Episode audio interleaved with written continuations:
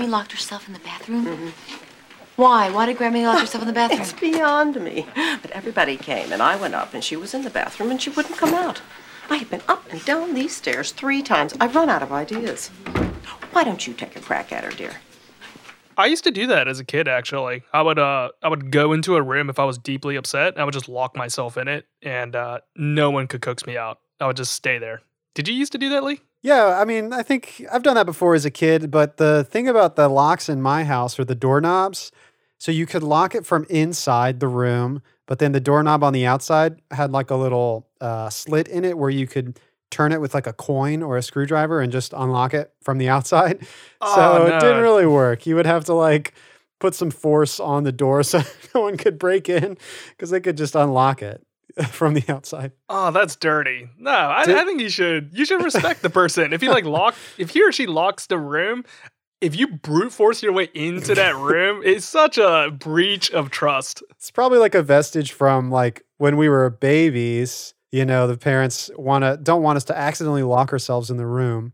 They just never updated the doorknobs, I guess. I've heard of uh, uh, stories of really strict parents that would actually like remove the door. just like have a frame and no door, door empty door yeah, frame. yeah. Like if the if the child was like really acting up, they would just remove the entire door so they would have no privacy. Wow. At that point, you have to resort to like a towel or like a, what are those like bead doors? You know what I'm talking about? Oh yeah. just Or- like, but that's still not really privacy. Sorry, what were you saying? uh, no, uh, you ever seen one of those uh like mats that you can pull out? Like they're, they're Mhm. like they're pretty common in Asia, I think, where you can just pull it out and It's like a sliding, like a sliding door thing, or? Yeah, yeah, yeah, like a little sliding door mechanism. Maybe you could use that. Wait, hang on, hang on. What, what, what are we talking about here? Like, All right, this is about we're talking about northern exposure, not about doors. This episode, I guess, features a lot of doors. I guess if you consider the uh, what I guess you could say features doors, whatever. Grandma's in the bathroom. This is uh, the 1990s TV series Northern Exposure. This is a Northern Overexposure podcast where we overanalyze the show and we like to bring in you know people who have never seen the show before to get sort of like a fresh outside opinion because Charles, for instance, this is your first time watching every episode. I've seen the show a number of times, but this episode of the podcast will be a special one because instead of inviting someone who has never seen the show before, we're inviting back on our friend Jay, uh, one of my good friends who introduced me to the show many years ago. So he's he's seen the show probably as much, if not more, than I have, and he's seen this episode before. However, he hasn't watched it lately. So we're going to do another one of those. Uh, if you go back to our episode with Jay, it happened in Juneau. We're going to do another one of those special like game show episodes where Jay will be watching this episode for the first time in, in a long time. We're going to all watch it together and we'll pause the episode at specific moments to talk about what we're seeing as we're watching it. So ho- hopefully it'll be sort of like uh, sort of fresh in Jay's mind. Though I guess Charles, you've just watched the episode. Do you have any before we dive in? Do you have any spoilers or thoughts? I actually really like the episode. Um, I, I know that it's out of the ordinary, but I think the structure of it and the lessons they're trying to teach, there's something about it that's very elegant, even though it is incredibly inelegant. Uh, the, it's it's not smooth at all, but there's a beauty to it, in my opinion. Yeah, very atypical for a Northern Exposure episode. I think when you guessed the plot of this episode at the end of last episode, you get you were like right on the nail. You thought, you know, someone's going, we're going to Grosse Pointe. By the way, the title of the episode is Grosse Pointe 48320, the uh, zip code, I guess. So we're going to Grosse Pointe. Maggie's going to bring Joel along. And, um, you know, as is common with our Maggie and Joel relationship episodes, uh, we've got Jay coming back. So this is kind of continuing that sort of overarching plot line. Though I guess you could say they don't really have a whole lot of scenes together in this episode. They're both in it, but they're kind of uh, separated in this setting. And without further ado, here's Jay. Hey guys, good to be here. Thanks for returning, Jay. Oh, I, we were kind of talking about this before we hit record. So you've seen this episode obviously before. It's been quite some time. Right. I think the last time I watched this was with you, Lee, probably 10 years ago Wow. or so. Um, so I apologize I didn't prepare in advance to record with you guys, but uh, it seems like a fun idea to kind of watch along and, and pose opinions as we go. Yeah, I think it worked out great last time, so I think this will be a lot of fun. It's always fun to watch it together. So often, Charles and I we will watch the episode and just like scribble down notes, but we're not together. So it's it's you know it's fun to watch it as an audience, even if we're telecommunicating. We're not really in the same room. But I also wanted to say, yeah, you've kind of been uh, re-exploring some of season four, Jay, or Uh, a couple episodes at the beginning, but it's it's been a little while since I've watched. So you haven't re-encountered Mike Monroe. No, no, not in in my watch through right now. I ha- I remember the character, but I don't have recent memories of him. What was your takeaway? What was your thoughts on Mike Monroe when we watched it, or when you last watched? I'm not sure if I, I like the character. I mean, I don't know how much of an impact, I don't remember how much of an impact he made on Maggie's life. I know there was some kind of relationship there, but uh, I don't think it got involved very deeply. He just seemed like fish out of water, kind of like Joel. Maybe like a duplicate character of Joel that they, I don't know if they really needed for the show, but there he was. Yeah, we've kind of been exploring Mike as we are watching more and more episodes with him.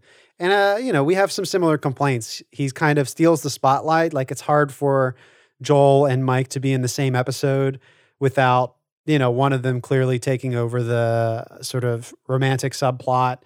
And, you know, the last episode of Northern Exposure that we watched, Mike and Maggie kissed. So, oh, wow. so this is surprising. You know, we go from that to this episode where Mike and Joel are sort of uh, brought back together. So it's a lot of back and forth, and they they do talk about Mike in this episode, so we can kind of um we can analyze that. Wait, you mean Maggie and Joel are brought back together? Yes, sorry, yeah. Maggie and Joel are kind of like it's weird to see Mike and Maggie sort of hit it off so well in the last episode, and then we're kind of reminded, no, there was always this thing with Maggie and Joel, right? Don't forget about that. So yeah, well, let's get into it. Uh, so we don't have so much lead up here. Let's just dive in, and um, you'll hear from us whenever we pause the episode. Pause. Oh, whoa! Lee, An early pause. well, two things. Okay. Number one, I can hear it through your stream. Okay. So can you I'll put some can headphones you on. mute while you're yeah that'll work. And then two, like right before I said pause, my computer decided to catch up and start spinning the disk again or something. So it slowed down just a fraction. All right, we're gonna restart it. That was a false start, guys. So re- bring it back to zero. If you're watching Okay, along at right. home, uh, make sure you got your headphones in. And uh, Sorry right, about that. three, two, one. Okay, first pause. I'm gonna use it right on the cold open of this episode. Uh, right off the bat, I really like that framing that you get whenever Maggie and Joel step off of his office and go into the other room, and then the camera goes and frames in between the gap. So you see Joel kneeling down to go get something out of a shelf, and then re- they return back to the room, and then the camera widens back up with them. I I don't know why they included that, but it's such a fun little framing right there that I really enjoyed it. But yeah, this is the scene where Maggie bribes Joel into coming to Detroit with her to go see her Grammy's 80th birthday. And she bribes him with some New York City Knickerbockers versus Detroit Piston tickets. And it caught me off guard when it was called Knickerbockers because I did not know that was the full name of the New York Knicks. I had no idea. Yeah, I guess I forgot. Like I forget that that Knicks is short for something. Knickerbockers, which must be like pajamas or something. What is a knickerbocker? Yeah, that was like the pants that they wore when the Dutch settlers came into the area known as New York City. So they wore these uh, knickerbockers.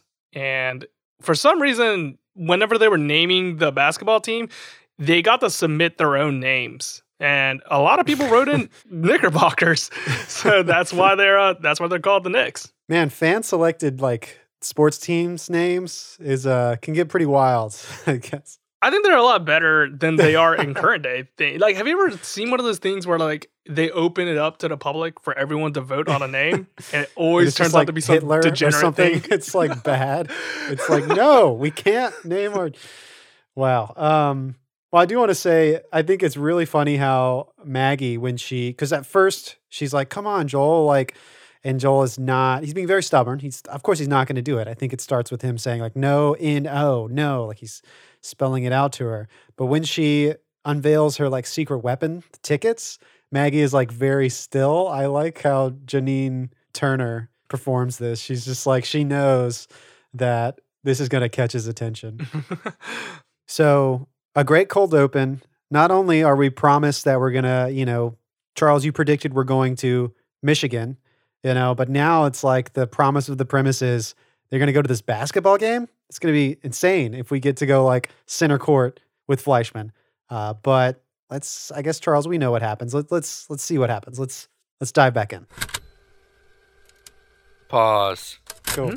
So here we see Maggie's frantically packing while Joel is casually reading a magazine about basketball. We've we've seen we actually Maggie hasn't agreed to go to the game with Joel. I don't know if you guys have realized that or not. She just she just offered him this pair of tickets, but that doesn't mean she's going to go with him. And I don't remember if, if if they end up going to the game or not, or if they end up going together for that matter.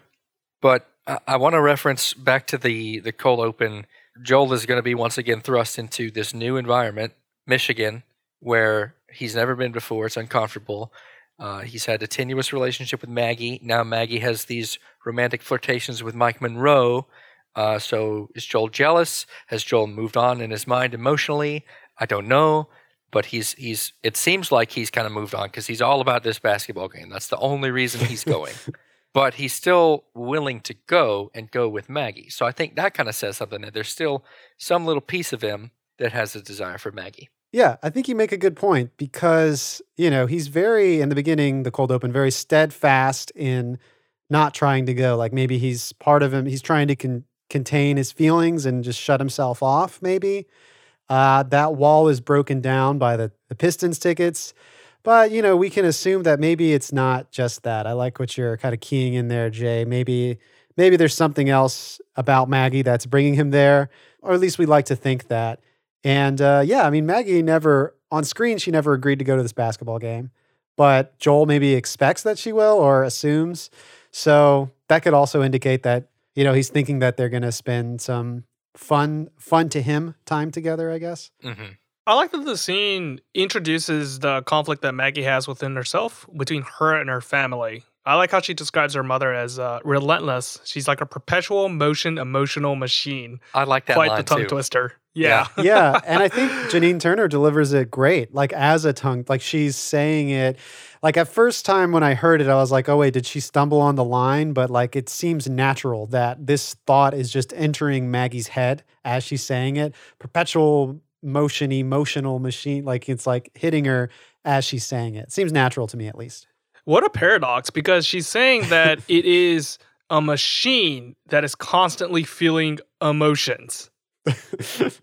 yeah. How how yeah, how would a machine That's a good point. But I guess it's a great it's a great oxymoron because like Huh. her mom is unstoppingly like relentless, like you said, like a machine, but it's emotional somehow. Yeah, it's a great oxymoron there. She also says that she wishes she was uh, like Garry Trudeau and Jane Pauley. Uh, those two are married to each other. Garry Trudeau is a cartoonist. He created the Doonesbury comic strips. And Jane Pauley was the CBS Sunday morning anchor. I had to look this up as well. I'm guessing that reference is more topical in the 90s. But I mean, I know what Doonesbury is. I know what CBS Sunday morning is, but I obviously didn't know about this uh, power couple. Right.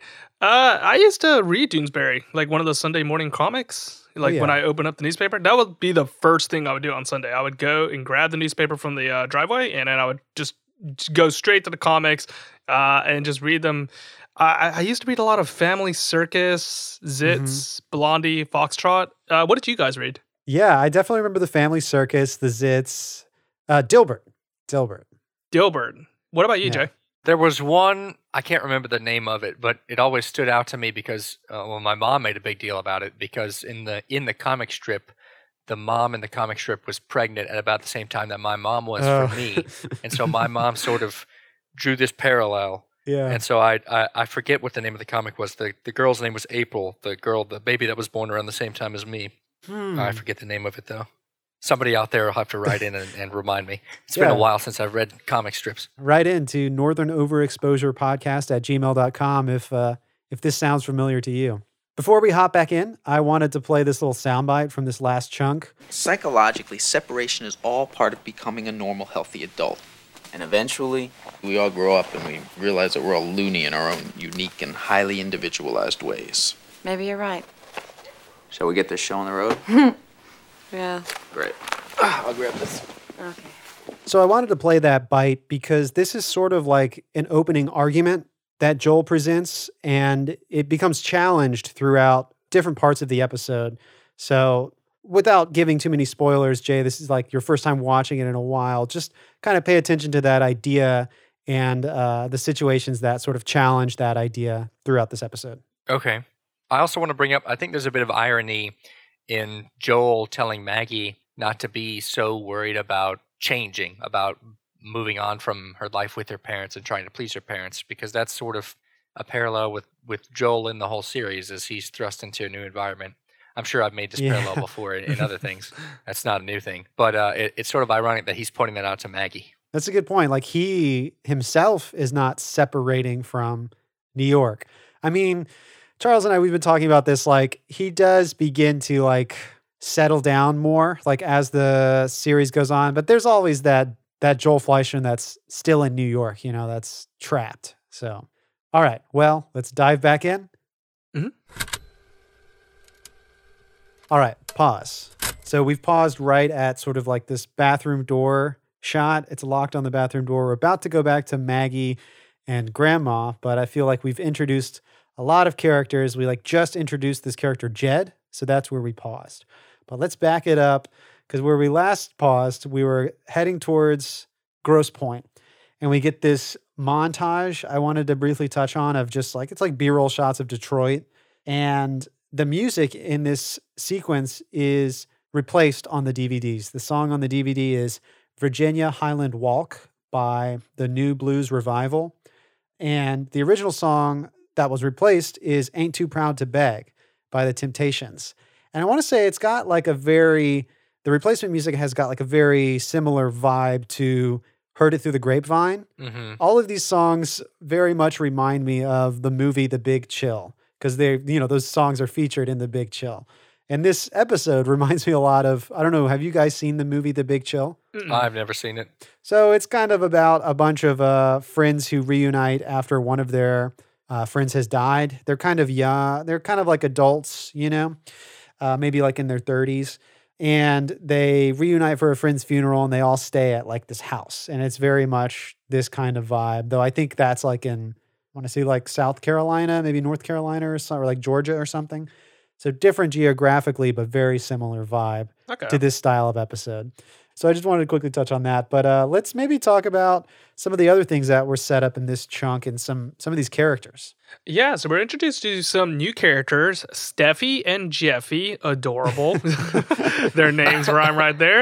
Uh, I actually really like Jeffy. I, I'm not saying that like I like his character, but I like his actor, played by Yeah. Dylan Baker. I don't know him from anything, but the way he delivers his dialogue is very natural. He takes a step back instead of uh, being ahead of the scene. Like I think that Jane, the mother, when she's introduced, her dialogue is quick and stilted, which I think she's playing it to that degree because her character is like that. Whereas Jeffy is very natural. He he knows that he's toying with the dialogue, and so he can play along with it. I really enjoy it. So great job for the actor, crushing it right there. Yeah, I think he plays that character very well. I think like we feel that character is very real just from seeing him act it out.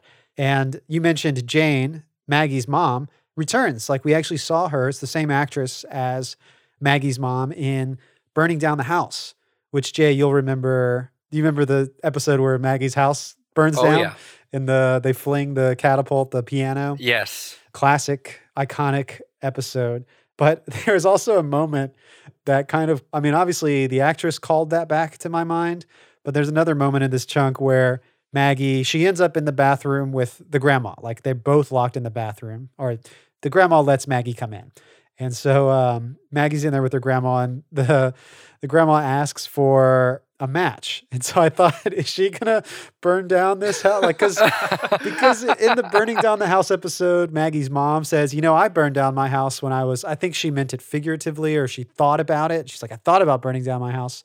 You know, maybe it was figurative, maybe it was literal, but I don't know. I thought it might run in the family. It's like, There's so many parallels that you can draw between Maggie and her mother and Maggie's mother and Maggie's grandmother, uh, with Maggie's mother wanting to please Grammy so much. And then also the parallel between Maggie and her own grandmother. Maggie smokes occasionally. Now we find out her grandmother does the same thing. Right. I think that we're introduced to the theme of um, wanting to break from tradition. So on that scene when Maggie is with Grammy, Grammy uh, talks about this lilac water that she finds, and she says, "Like, why is it still in the chest? Like, no one's ever gonna use this. Like, my my mother from like the 1920s was using it. This is useless. We don't need this anymore." And you can also see it in the dialogue where she says that she's tired of the honey ham that comes every year. She doesn't want to go through the motions anymore. She kind of just wants to do what she's naturally supposed to do at that age, which I guess entails smoking cigarettes, because what else are you going to do? So I like that. I like that theme of where they're trying to go with in this episode. And it's introduced even further after this scene with Jeffy talking about Maggie, saying that she's trying to escape from this suburb lifestyle. He's saying, like, it's just a phase. She's not you know, she should just turn in her Euro pass and her knapsack. She should return back to the quote unquote carpool example that he uses. yeah, he says, uh, quote, everybody knows it's the loose screws that leave home, the malcontents, the misfires. And this is like, as he's saying this, we get like a shot of Joel's reaction because this is in direct opposition to that soundbite we played where Joel explains like, you know, separation is part of growing up. And Joel like is is going to he's like, well, you know, like he's going to interject, but um the doorbell rings and it's like Jed that's when Jed comes in. I do want to also piggyback how you're saying this theme of traditions, uh, breaking from traditions and things like that. For me watching this episode, I don't know if this is exactly the function of the of Grammy in the bathroom, but for me, I was like trying to, it was like a mystery you had to solve while watching. It's like, why is Grammy in the bathroom? Why won't she come out? At least that's what Maggie's wondering. And maybe that uh, beginning of that theme is going to kind of roll out an explanation, or maybe we can figure out why Grammy, you know, that's partly why, probably why Grammy is locking herself in there, is because uh, she's tired of this whatever tradition. Mm. One little interesting tidbit that I could tell was that Grammy's robe and in the bathroom itself was filled with a lot of flowers. And I tried to pause throughout the episode to get like a closer look at it, but it, because I'm not watching this in high definition or anything, it's really hard for me to tell what flowers they are. But I'm pretty sure they're hydrangeas. And hydrangeas can mean a lot of things, particularly blue hydrangeas, which is featured on the robe and on the shower curtains. They usually symbolize someone turning down a romantic proposal or chastising someone for their frigid nature. They can also symbolize pride or an over excessive of pride. And I think that's going to play a little bit more into the episode and with the character of Grammy herself. Nice. Yeah, you were kind of bringing in some of that flower language starting with last episode, and I I think uh, I think you may be onto something. Like this all makes sense, at least in my head. Maybe we're over analyzing it too far, but you know, I, I wouldn't put it past the production designer or whoever to like have that intention by placing these flowers like to mean something. But yeah, I guess we'll we'll keep an eye on that meaning and see if that enhances throughout the episode. Okay, I've got two things, and then I want to bring it around to the Joel Maggie romance that's still happening in the background here. Uh, one thing is, did you guys catch the um, the backhanded insult that her mother indirectly delivers to Maggie via Steffi? At when, like as soon as she walks in the door, that comment that Steffi makes about about her hair. Oh, I don't know what, why your mother says otherwise, but I, I like your hair that way. And so that's right on, right immediately as soon as Maggie gets there, her mother's getting on her nerves. And then the second thing was, it's such a Motor City thing to say. The the word choices that Jeffrey Jeffy made uh, when he described misfires, malcontents. Mm. Uh, what was the order? Loose Uh, screws, loose screws, yeah. malcontents, and misfires. Yeah, that was such a Detroit thing to say. The, the, it just evokes images of that. I think. Yeah. So taking it back to the Joel Maggie romance, what's happening here romantically between the two? Well, Joel starts talking about a lack of Jewish people in the neighborhood as they're walking up the steps, and Maggie insists that there was somebody there and that she knew that they were Jewish because they were smart and funny. Yeah. So right there, that's sort of a, a indirect compliment to Joel that maybe she thinks he's smart and funny. Ah. Um, she also and we see that. Can I say real ver- go fast? ahead. Um, Yeah. That she says, you know, she mentions, I think it's like, I forget the first, like the first name, but the last name was Ellis. And Joel says, Yes. Ellis, that's not a Jewish name. And she says, "Yeah, yeah, she was Jewish. It was like, I think it was like her dad or something. But um, I want to say there's some sort of like requirement, like to be like Jewish by heritage, you have to be Jewish on your mom's side. So it's even showing Oh. that it's like kind of dis Maggie is disproving herself by saying, yeah, I think it was like her dad was Jewish or something. Okay. But I cut you off. So the other thing yeah. is um, very quickly, Maggie and Joel are separated. Maggie goes off on her mission to confront her grandmother, and Joel is stuck meeting the rest of the family. Well, Joel has already met the dad and the mom before.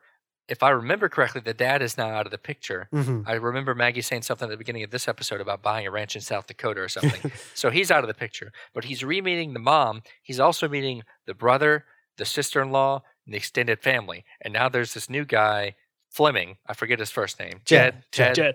Jed Fleming, who has sort of indicated that he's a uh, potential love interest for Maggie. Or Yeah. at least maybe he pines for her a little bit. Yeah, we'll get a little more of that backstory as we keep going, but um, it seems like But he's just a like a friend of the Joel. family. So this that? is a big step for Joel meeting the rest of the family. yeah, you know, in terms of a relationship with somebody, even though they're not technically in a romantic relationship right now. Uh, but he's also meeting the antagonists of that Yeah. potential relationship. Yes, And we know that Maggie is sort of at odds with her brother. They they sort of set up that he's this uh, Republican-minded guy when they talk about trickle-down Trickle-down, economics in, yeah. in in the scene before this. And then uh, he says something about Maggie is squirrel um, face. hedging inflation Oh, yeah. by Sorry, by, by hanging around Joel um, because he's a doctor, etc. yeah. Um, but yeah, that was that was kind of funny the way that Jeffy calls her squirrel face.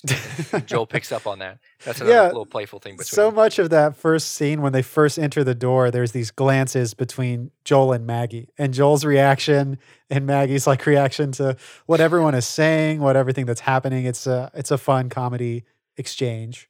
We do get, you know, like you said, tons of new characters. There's obviously a lot of like extras who are just like background, older people, like family friends or family relation um, kin.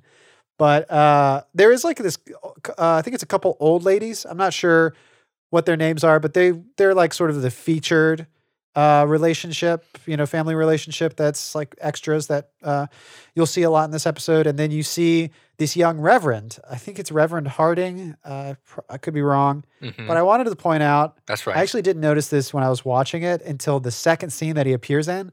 This is uh, the actor James Marsters. He's Spike in the TV series Buffy, which I just finished during uh, quarantine. I don't know. Have you Oh. seen Buffy, uh, Jay? okay.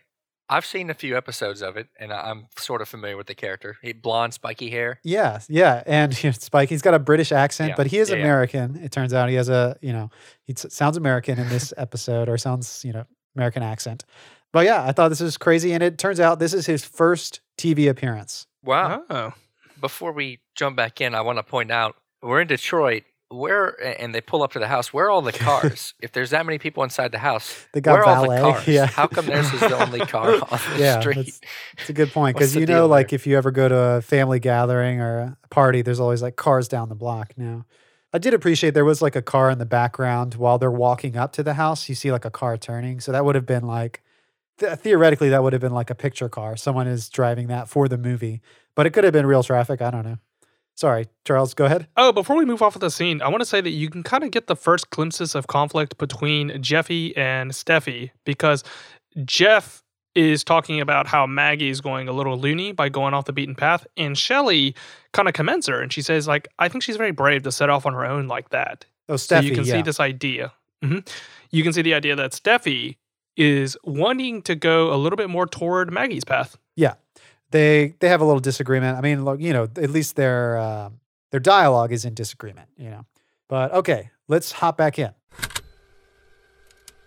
So, quick pause here just for this moment when Joel is like he's he's with the Reverend and they're standing over, I guess, the buffet, as uh, Maggie's mom puts it earlier.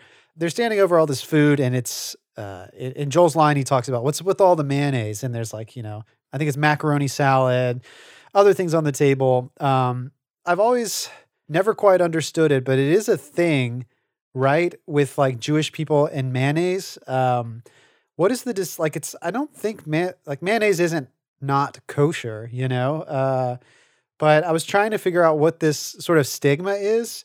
Um, I guess it's just simply that it's like a white genteel thing to eat mayonnaise. Um, I found I found this humorous quote uh, attributed to Robin Williams. I don't know if it he said this or whatever, but it says gentiles are people who eat mayonnaise for no reason.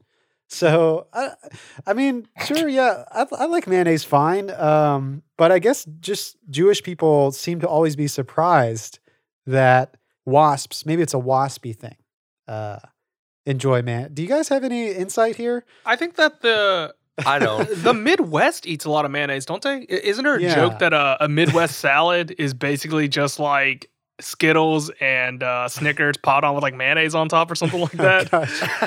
yeah, I, I think that's a. I- If I had to gander a guess, I would say that it's less about Joel being Jewish and more about them being Midwest. Yeah, it's more of a like a Midwestern, white Anglo-Saxon Protestant. Uh, yeah. Okay. Sorry for that. sorry. Oh, no, no, no, If you have any uh, clues, uh, listener, you could write us in, please. Um, but I, I've heard it referenced in like pop culture more than once. How Oh, really? Jews are just like, like there's that Weird Al song, "Pretty Fly for a Rabbi," um, where he's they're parroting "Pretty Fly for a White Guy," and uh, there's a line in it where he says he's talking about the rabbi, and he's like, "And he'll never eat pastrami on white bread with mayonnaise." So white bread and mayonnaise is a very, I guess, genteel thing for some Hmm. reason.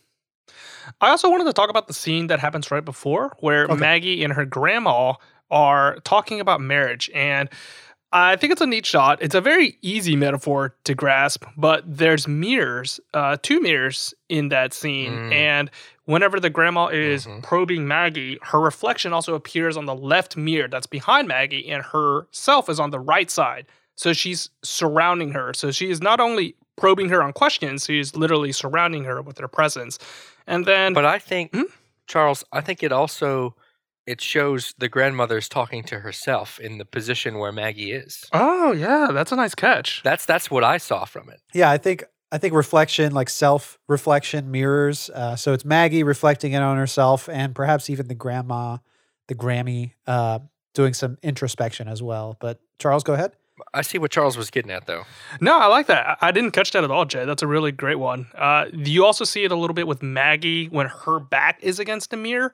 And she's talking about how Rick just didn't have a ring for her in the first place. And she's kind of reminiscing or reflecting on herself about how, like, that relationship wasn't going to go anywhere. It was just, it was, it was dead on arrival. hmm Okay, well, let's hop back in. Basically, right now, Joel and Reverend uh, Spike, or whatever his name is, they're talking about mayonnaise. So let's let's keep going there. Mm-hmm. Don't mind me. You all right? Yes, Onions. I just hate him so much. Those aren't onions. I was I was gonna say she should be cutting onions, right? But she's cutting bagels. Bagels. So today, so Maybe it's like an Chris went to go everything bagel. It has a lot of dried onions on it. He's the one who told me he did not want me to work. I would have worked.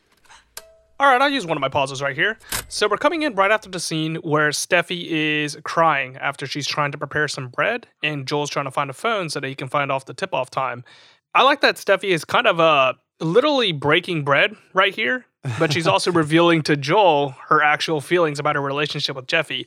And you can kind of see that this is another relationship that's going to go south in the O'Connell household. So you start off with the mother divorcing the father, and now you're seeing her children kind of going through the same thing, where Steffi is going to break away with Jeffy. Yeah, and I think this underlines just like how this picturesque when you first arrive, it's sort of this picturesque neighborhood. Uh, Joel says like this is how the upper tin of the one percent. What like he's you know he's like this is how the rich people live or whatever. But you see how much dysfunction is happening uh, already. You know, you first get there, Grammy's locked herself in the bathroom. Steffi and Jeffy are obviously not happy or some sort of turmoil there.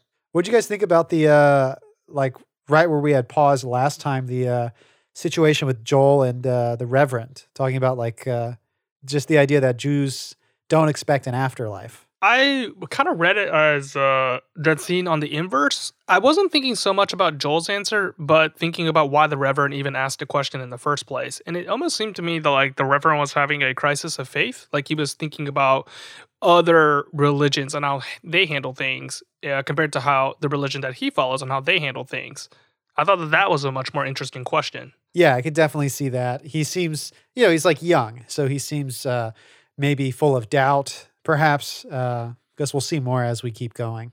I think it brings up a point about Joel with Joel's response. Joel tends to make this big deal about his Judaism and him being Jewish and how there's not Jews any there no there are no Jewish people anywhere around him. But yet he doesn't have a very strong answer. He just says, I don't think about it when thinking about life after death or, or an afterlife or whatever. So it's like he, he's making a big deal about it, but it's kind of just to show. in in all the other circumstances, I mean. You know what I mean? Uh, are you saying that like he's he's not very like tied to his faith as like a as much as like a reverend character might be? Oh no, not that. He's not as tied to his faith as what he would have everybody else believe. Oh, every yeah, because everyone's like, oh look, it's a Jew. Well, he's sort of like an odd commodity in this uh in this environment, obviously, because there's no Greenblatts, there's no Greenbergs. Right. I think okay, I'm probably spoiling this, but I think later on Grammy is like, I've never seen a Jew before, right? Doesn't she say that, Charles? I don't remember that. Yeah, she's We'll like, see. I've never seen a Jew uh, Jewish person before, except on like Seinfeld or that Yeah. really know it all and uh, Murphy Brown. Okay, yeah, we're getting ahead of ourselves, but um, Let's keep watching. okay, okay, let's jump back in.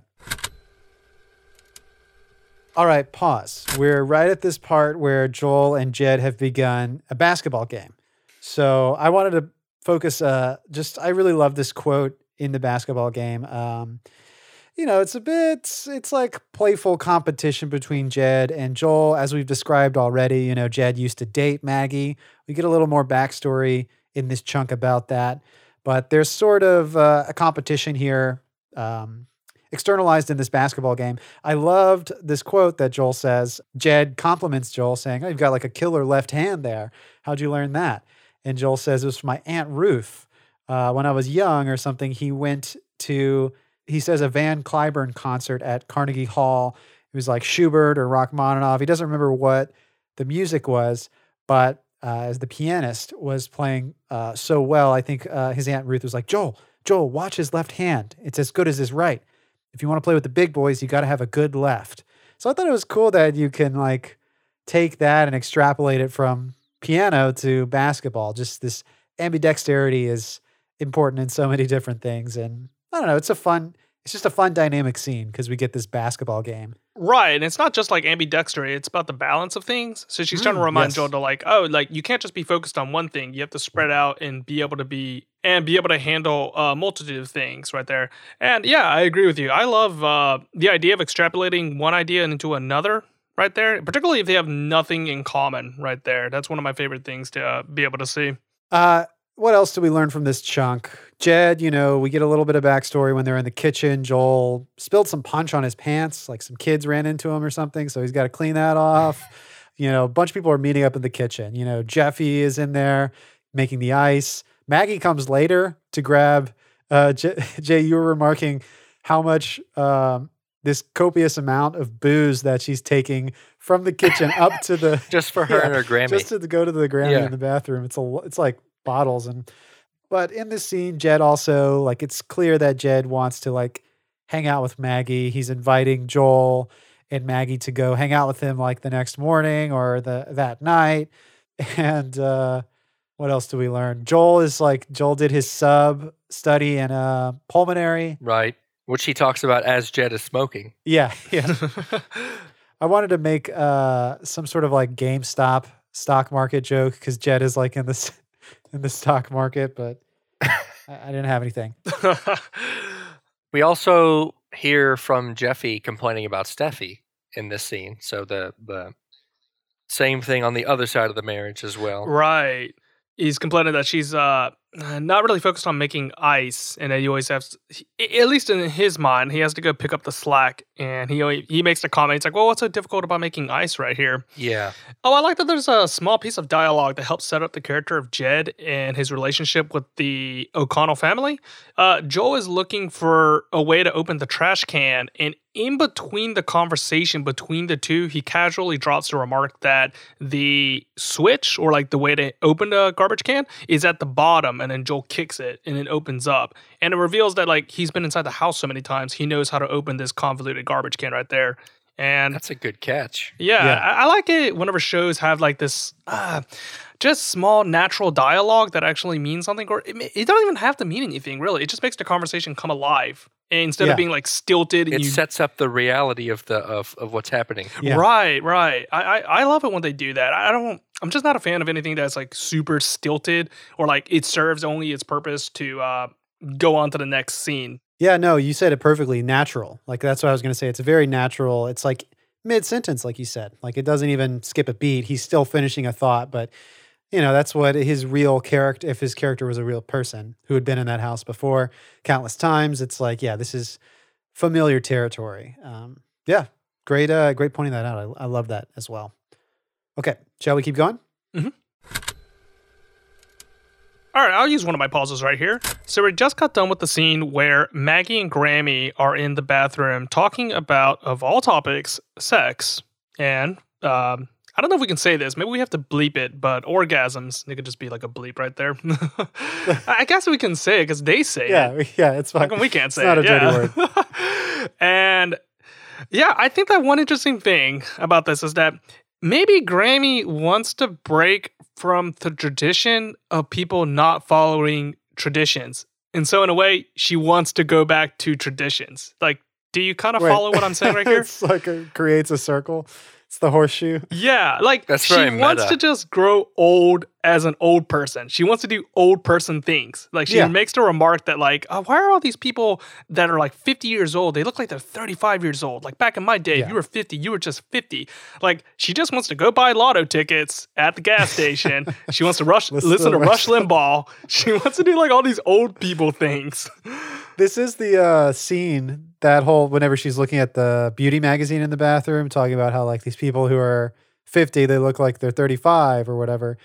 That uh, scene is what like cinched it for me. That that whole theme that you're talking about, Charles, where it's like people trying to be something they're not, like trying to like this, eschewing this tradition that uh, it's like why try to be something when why try to follow this tradition of youth when you know that you're old? Just you know, be happy being an old person. Because there's other things, and uh, I don't know if we brought it up yet, but you know, uh, Maggie talks about you know like Grammy, what you can't be smoking. And Grammy says, "Well, you know what's going to happen to me. Well, we- well, we know she's going to die if she smokes, but she's not afraid of that. She also says, like, I don't need a knee replacement because if I get a knee replacement, then I'll get a hip replacement. Then they'll replace my heart. Then they'll like, what's next? You know? Right. I also couldn't help but notice this. I don't know if this is just a. I'm pretty sure I'm right that this is just a coincidence, uh, at least on what I'm about to say. But I couldn't help but see pink and yellow throughout scenes with Grammy. So the bathroom is entirely pink. The walls are pink. The toilet is pink, and the handlebars though are very yellow and they shine. And you can't help but not notice them right there. And she had remarked earlier that the watch that she wanted, she wanted it to be yellow gold, not pink gold. But ironically enough, everything went back to pink gold. That is now the stylish thing. Yeah. Like yeah, the stylish thing was yeah, yeah, that's the whole there's a whole symbolism there, I guess, with that color. But um what do you think pink and yellow means in this bathroom, like the decor of the bathroom? Is it just uh, a certain tone that they're setting with this character to separate it from the rest of the house? Or Possibly deeper?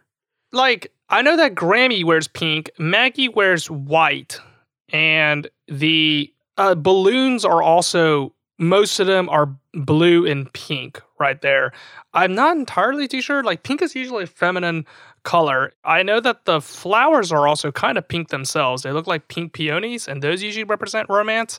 Uh, I don't want to dig too deep into this in case I'm wrong on it. I don't have Yeah. enough information yet. Yeah, I mean, even if the color isn't like a metaphor for something else, just the whole style of the, you know, the house, the bathroom, the way it looks evokes that sort of uh, sense of like what type of people, like Wasp or like older Grosse Pointe, Michigan people, like this uh, well, coming from like a family of wealth, um, it definitely evokes that feeling. Oh, well, I actually just noticed that Maggie is wearing blue right there. Blue and white, yeah.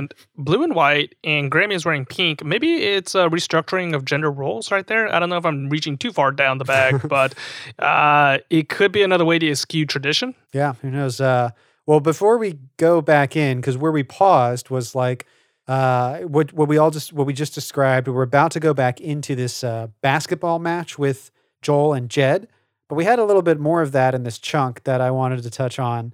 Things are getting a little more serious in this basketball game. You know, they're they're a lot sweatier now. Jed's hair is like more disheveled, and he starts to egg Joel on by like asking like, you know, does Maggie still enjoy skinny dipping in the moonlight? And uh, Joel's not wavering. He's like, look, uh, you like I think uh, Jed says, you know, I don't like to tell stories out of school.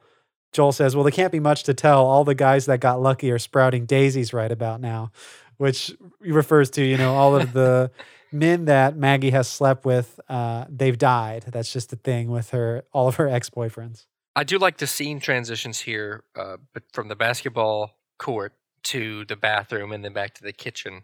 The way they, they transition from the court up to the bathroom is they have Maggie poke her head out of the window and call down at everybody. I don't know if you guys noticed this, but Yeah. they have an audience now, the basketball game that's going on. The whole family's out there watching them. Um, so Maggie's calling down, and and Joel's like, "Come on, let's just get on with the game. Yeah. uh, your Romeo scene's done," which is you know Romeo Juliet calling down from the window. That was that was neat. And then it goes into the bathroom once Maggie pokes her head back inside, and there's that scene where they start talking about sex uh, between her and her Grammy. Well, that dangling modifier needs to be edited out somehow. Let me try that again. And then when Maggie pokes her head back inside, it transitions to the scene where her and her Grammy were, were having a discussion. And then when um, when Jane, Maggie's mom, comes to the door and gets Maggie, they have that that Sorkin shot of them doing Yeah. the walk and talk down the stairs into the kitchen. That Yeah, Yeah, that- there's a lot of transition uh, was uh neat, too. Gonley. Yeah, there's another cool transition like that goes from Joel and Jed playing basketball, and the camera moves past them towards Jane, who's like walking out of the house, who is now having a dialogue with Jeff, who's like sitting on the, uh, I guess, sitting on the ledge and like cleaning off some rusty ice skates. Nothing too important there, though. I do like how Jed says, uh, "Well, there go the Olympics," like, like as if he like had dreams as a kid with these ice skates, like he was going to be an Olympic ice skater. Well, there is like one little neat thing that Jeffy says in this scene is that he tells Jane that Steffi needs to be removed from any flame solvent materials, indicating that she would want to burn down the house. yeah, burning. Oh, that's a good that's a good catch. yeah, Yeah. And burning down the house could mean like I guess it's always meant, you know, in this series, like uh, separation, you know, marriage separation. I guess. right. Um, I guess except for Maggie, it's just been well, no, no, no. The reason Maggie's house burned down was because Maggie's mom divorced her dad, right. and then Maggie's mom burned her, like literally burned her house down. But, Right. Um, uh, yeah. yeah, great catch. I do like what Jay had said about the shots being great in transition. It's a great way to remind us that we're in a house and not in Cicely. So the camera, there's lots of like walk and talks, and the camera follows along with us right there. Yeah, that happens throughout the entire episode where the the characters will just be walking and talking right there. And I like that. That's really rare in Northern Exposure because very rarely are we ever in a um, upper middle class house. Yeah, props to Michael Katleman. Yeah, Michael Katleman for uh, really establishing this space of this house. And like you said, Jay, like there's now an audience that is gathered. And for a moment, like everyone, they're in the same scene, but they're all in different places. You know, Joel and Jed are on the court. hmm The partygoers, attendees are like all setting up chairs on the lawn. Jane and Jeff are like on the s- steps outside the house, and Maggie and Grammy are up in the bathroom. So we're really all in the same scene together, even though we're in different locations. But Steffi's not there. Oh yeah, Steffi's not there. That's true. I guess Reverend may be there, but he may Which not I know because she's talking to Reverend, right? Right. Or did we already? Oh, do they that? were having a conversation in the kitchen. Yeah. yeah, probably when uh, when Jane stepped out Got or it, something yeah. like that. Well, cool. Uh, we're about to jump back into the uh, conclusion, the heated conclusion of this basketball game. Let's check it out. Happy birthday to you. Happy birthday, dear mother. You think You think they had to pay for the rights? Oh, of absolutely. that? They they they sang "Happy Birthday" on the air. Oh think they yeah, had to pay for the rights that? absolutely. It's owned by uh, oh, God, what is that company called again? What is it? I don't know. Didn't like McDonald's own it or something? Or No, it's no. it's like a big corporate. It's like a Johnson or Johnson type of corporation. Let me see. there's another episode that ends with um, Stevie Wonder's "Happy Birthday." It's uh, Maggie's. It's like the um, first episode of this season. I want to say Maggie's thirtieth birthday. Yeah, I remember us talking about Okay. that. God, it feels so long ago. I guess it was like f- 14, 13 episodes. Yeah. It finally went into the public domain, but uh, yeah, it was earned by Warner Chappell Music. Oh, really? Yeah. Okay. Well, hey, we so this is the end of the episode now. But uh, Mhm. Jay, you had wanted to do a pause, kind of like right towards the end. What were you pausing for? Uh, I kind of wanted to do a recap on the the Joel Maggie relationship. Yeah.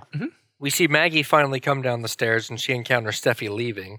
Steffi and Jeffy had this big breakup scene, and Jeffy didn't take her seriously, which seems to be a recurring theme. Um, and so she starts. She goes to get her coat, and she walks out the door and encounters Maggie. And Maggie is is caught by surprise because she doesn't know about it. But a lot of the rest of the residents of the house at the time have found out about it. So she encounters Joel immediately and and talks about Steffi leaving Jeffy, and Joel just kind of shrugs it off like, "Yeah, that's old news. I already knew that," and which which makes him appear insensitive. So you get the the classic Joel Maggie banter again about Maggie being pissed that Joel's not considerate or whatever. And then now Grammy's requesting to see Joel simply because she hasn't seen anybody Jewish before, which that's that's a riot right there.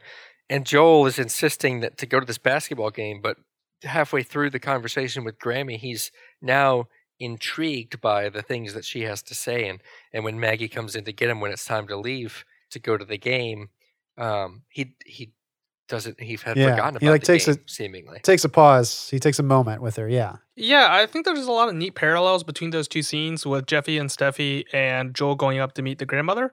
So with Jeffy and Steffi, you can see that Jeff is more controlling over Steffi's behavior. He doesn't want her to have a child, even though it's obvious that she wants one. He knows that she can't even go into the basement because the, the golf clubs are located there. She doesn't know how to open the garage. The, it almost seems like it's all controlling behavior done by Jeff. He is the one that is in charge of the relationship. And then you can see a parallel with Grammy and Bill, her late husband. She had remarked that when they were younger, she thought she had everything that she wanted, but then she wanted to see what else there was out there. So she decided to leave on her own accord, and Bill allowed her to. It was like one of that classic saying of if you love something, you let it go. And eventually they came back together. But it's not the same with Jeff and Steph. They have a asymmetrical power dynamic right there where one doesn't want the other one to go. And in fact, even mocks her and says, like, you'll be back. Like, it doesn't, you know, you're, you're not going to go anywhere without me. I'm the one that knows everything about you. And it's a much more healthy and positive relationship with Grammy and Bill right there. Yeah. I also like how Steffi, at the end of that scene, you know, Jeffy is saying, like, you can't even go down to the basement, like you were saying, Charles. And uh, Steffi says, you know, well, she's got an apartment now that she's going out, like she's leaving him. She's going to live in this apartment. She says apartments don't have basements. So I like that as well. A great empowering scene for her. Yeah. I think, and I don't know how clear it is, but I think that Grammy was trying to draw a parallel between Bill, her late husband, and Joel Yeah. with respect to Maggie. You know how she leaves Bill and, and dates another guy, I forget his name, Ralph something, uh, for a little while, and then realizes that, you know, she loves Bill and she goes back to Bill. And I think that Grammy might have been trying to draw a parallel between Maggie and Mike and Maggie and Joel. Mm, Definitely, yeah. That yeah, I definitely saw that. It's like a way for Joel to reevaluate his relationship with Maggie and, you know, Grammy is suggesting that, oh, you know, Maggie really does love you even though she's seeing another man. It also gave me vibes of like the Soapy Sanderson uh, episode from the first season where it's like this older character sort of plays like a matchmaker for Joel and uh, Maggie from Beyond the Mhm. Grave, actually. But uh, yeah, it's like these older people who are evaluating. They have like this uh, experience, this wisdom, because they're just super old, and uh, they can see that what Maggie and Joel have, while you know in the present seems pretty tumultuous. Like they're for some reason they can tell this is a this is a relationship that's going to work. Oh, before we uh, forget about him, the Reverend had a neat little ending with him. So he goes along with a different theme of tradition. They had remarked earlier in the episode that he kind of inherited the family business of being a minister. But in this last scene with him, it's revealed that he's not comfortable at all with interpersonal conflicts. He doesn't want to hear about people's problems. He's terrible at it. He just wants to run away. And Joel remarks that he knew somebody that just couldn't even handle the sight of a corpse and that eventually he just gave up on it he went to pharmacology so it's going along with the theme of like you don't necessarily have to follow your expectations or like the path that's set out for you you know if you don't want to be this reverend you don't have to be and i don't know if it actually does end with that but it kind of gives the feeling that it does Yeah, no, I definitely got. I loved that scene. Uh, it's kind of dark. They're in this like sitting room together, and uh, I think I always love it when a movie or a TV series does it right. It can be very captivating when one of the characters is just telling a story to another character.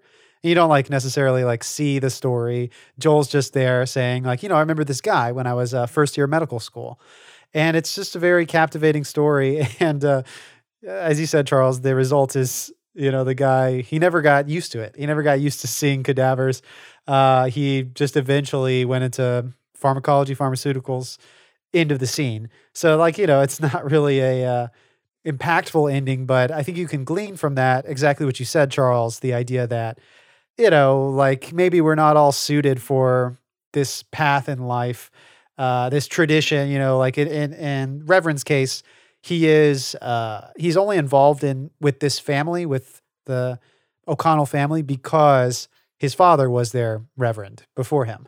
But you know, maybe giving that up, breaking from tradition, it's not as scary as we make it out to be. And the episode ends um, oh with Maggie and Joel, like you were you were saying, Jay. Uh, after Joel goes up to see Grammy, he's uh, he's no longer the same Joel that is. Uh, telling Maggie, "Look, we got to go now. Like w- whether you're with me or not, I'm going." He he takes a moment to to sit with Maggie and reflect on her family. Um, though I, actually, I should point out, I do think it's interesting that Joel is so adamant about like he needs to leave now, but whenever Maggie says Grammy needs to see you, uh, he does abdicate. I'm not sure what it is in him that he's he's going to abdicate, but uh, maybe it has something to do with what we were talking about what you were talking about, Jay, at the very beginning of the episode, the same reasons why Joel accepts, you know, to go is uh, something to do with Maggie, maybe to be closer to Maggie. Well, once he comes back down, you hear the uh, he gives Maggie the indirect compliment about how she could possibly survive in, in this loony bin of uh, an Yeah. extended family. Um, I want to draw attention to the upstairs downstairs dynamic, or really it's just the bathroom versus everybody else dynamic. Our two main characters, Maggie and Joel, end up going into the bathroom separately to talk to Grammy, and they are changed because of it. Grammy is like the the person who does the changing, uh, if there's a word for that in this episode, the catalyst Oh, yeah, uh, in yeah. this episode for their emotional or, or psychological or something type of change Yeah. and they get that by by going into the bathroom to talk with her, which is just kind of an odd place. But it, it the whole time, Grammy is treating it like it's her office. She ends up with uh, uh, alcohol and cigarettes in there, and she's just sitting there smoking, reading magazines, and, and it's the bathroom. But it kind of has this vibe like it's her office. Yeah. and Like uh, her, si- she finally comes down and yeah yeah she finally comes down to meet everybody and it's it's amazing how little she cares about everybody else's opinions yeah. uh, steffi left jeffy oh well remind me to send her a thank you card that was that was great that line was good Yeah, that's a really great observation. I love that. Like, y- like once she settled business with who she wants to settle business with, she then concedes that she has to leave the bathroom. Then she'll get out of there right there. But otherwise, she doesn't care about the tradition of going to greet her guest or having to go eat the cake. Uh, she doesn't even know what flavor it is until she comes downstairs. She remarks that it's chocolate. Uh, I like that. Yeah. Uh, talking about that, you know, that bathroom being like a important location, um, a setting, uh, it gave me like sort of apocalypse now vibes in that, well, not for Maggie because she's there throughout the whole episode, but in Apocalypse Now, it's about like you go down river and like at the very end, you meet with this crazed uh, double agent type, like someone who has gone AWOL. I just I thought it was funny that Joel at the very end like has to go quote unquote upriver to the bathroom to uh f- see what loony bin like what loony qualities are happening up there. Uh, but you're totally right. It's like that catalyst for you know offering a little bit of change, like room for the characters to grow or move. Um, that conversation that Joel has with Maggie right before they leave to go to the game. We don't see the game, unfortunately. Maybe uh maybe it's a deleted scene. No, I doubt it. Uh I feel like this wasn't obviously wasn't shot in Michigan, but uh just like at some fancy house somewhere.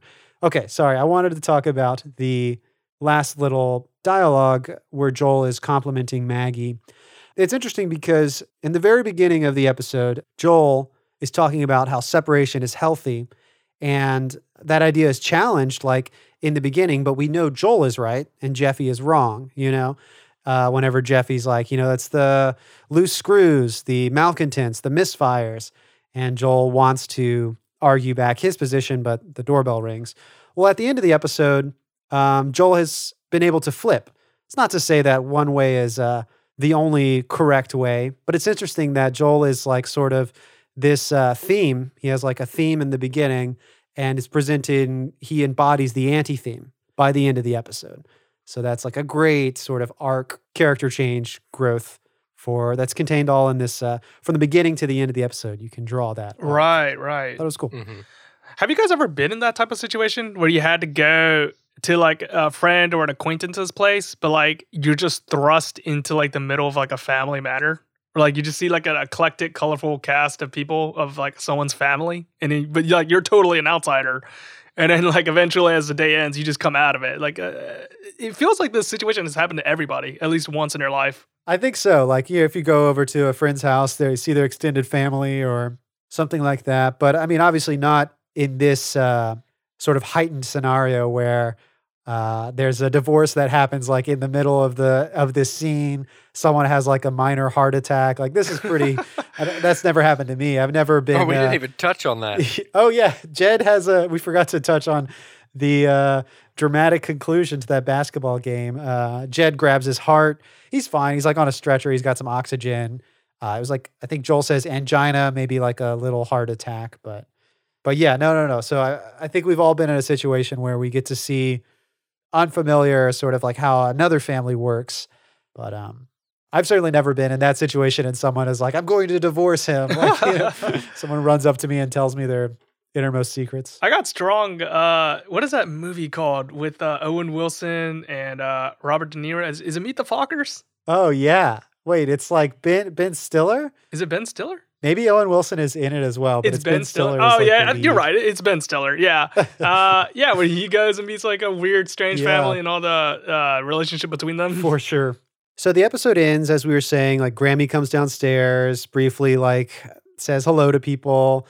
Maggie and Joel leave, you know, or as they leave, Maggie and Joel have a quick little moment together, and uh, we're left with um, just like a shot on the empty like sitting room where everyone had been. You know, they just left that room, and you can hear people off screen singing "Happy Birthday." We were talking about the copyright.